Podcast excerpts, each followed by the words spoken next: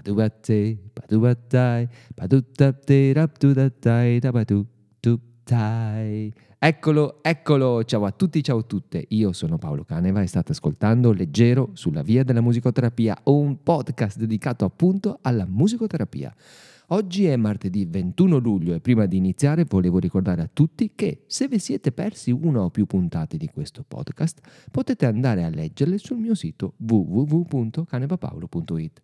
Ma andiamo a cominciare con questa ventinovesima puntata condividendo alcune riflessioni sulla domanda dove studiare musicoterapia. Oggi, per chi desidera intraprendere un percorso formativo sulla nostra disciplina, le possibilità sono davvero tante e soprattutto variegate. Ci sono corsi per tutti i gusti, da un anno, due, tre, fino a quattro anni, erogati da associazioni private piuttosto che università o ancora dai conservatori, con frequenza settimanale, bisettimanale, una volta al mese o una volta all'anno concentrata in 15 giorni durante l'estate ci sono percorsi di studio di specializzazione, di perfezionamento, di primo livello, di secondo livello, master, anche questi di primo o secondo livello. Ci sono scuole dedicate a chi ha un certo tipo di formazione precedente. Devi cioè avere necessariamente come prerequisito all'iscrizione un titolo specifico. Eh, per esempio, se fai un corso di secondo livello o di specializzazione devi possedere una laurea triennale di primo livello. Sempre in questa categoria legata in qualche modo al concetto di propedeuticità, ci sono scuole che chiedono una competenza musicale spinta, altre invece sono più permissive e aprono le porte a chiunque. Altro elemento di distinzione è il focus didattico. Ci sono cioè corsi che mirano ad una formazione generale, altri invece dedicati ad approfondire l'applicazione della musicoterapia ad un particolare settore, ad uno specifico ambito applicativo, per esempio musicoterapia autismo, musicoterapia e terminalità, eccetera, eccetera. Il mercato offre anche percorsi centrati sullo strumento di lezione che si andrà ad usare. Arpaterapia, cantoterapia, coro, suono, gong, campane tibetane, canto armonico, didgeridoo, diapason, eccetera. Anche qui un'infinita lista di possibilità.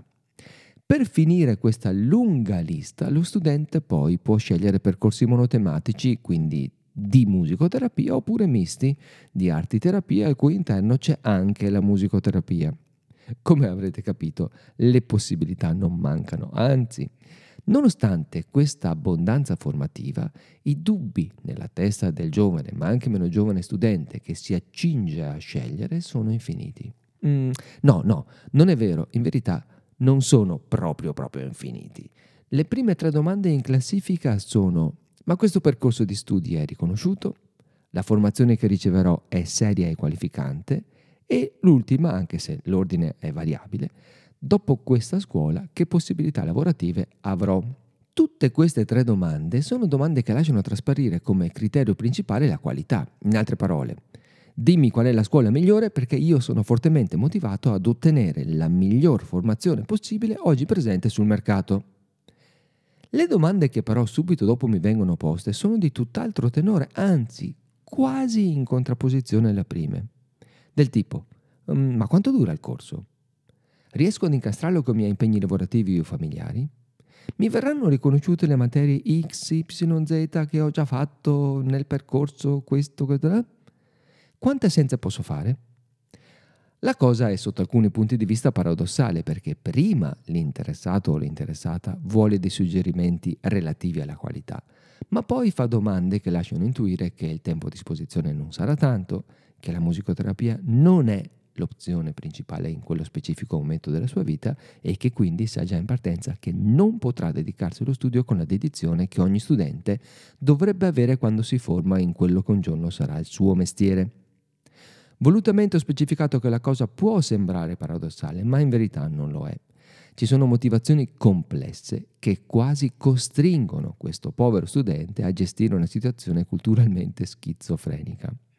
Ma questo è un altro capitolo di cui parleremo in una prossima puntata. Io adesso mi fermo qui.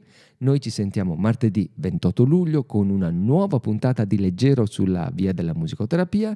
Come sempre vi ricordo che potete commentare questo podcast sulla mia pagina Facebook di Musicoterapia da guardare e che potete trovare la trascrizione di questo podcast su www.canebapaolo.it E mi raccomando, spargete la voce. Dum dap de dap de dap da dum dap da. Ciao!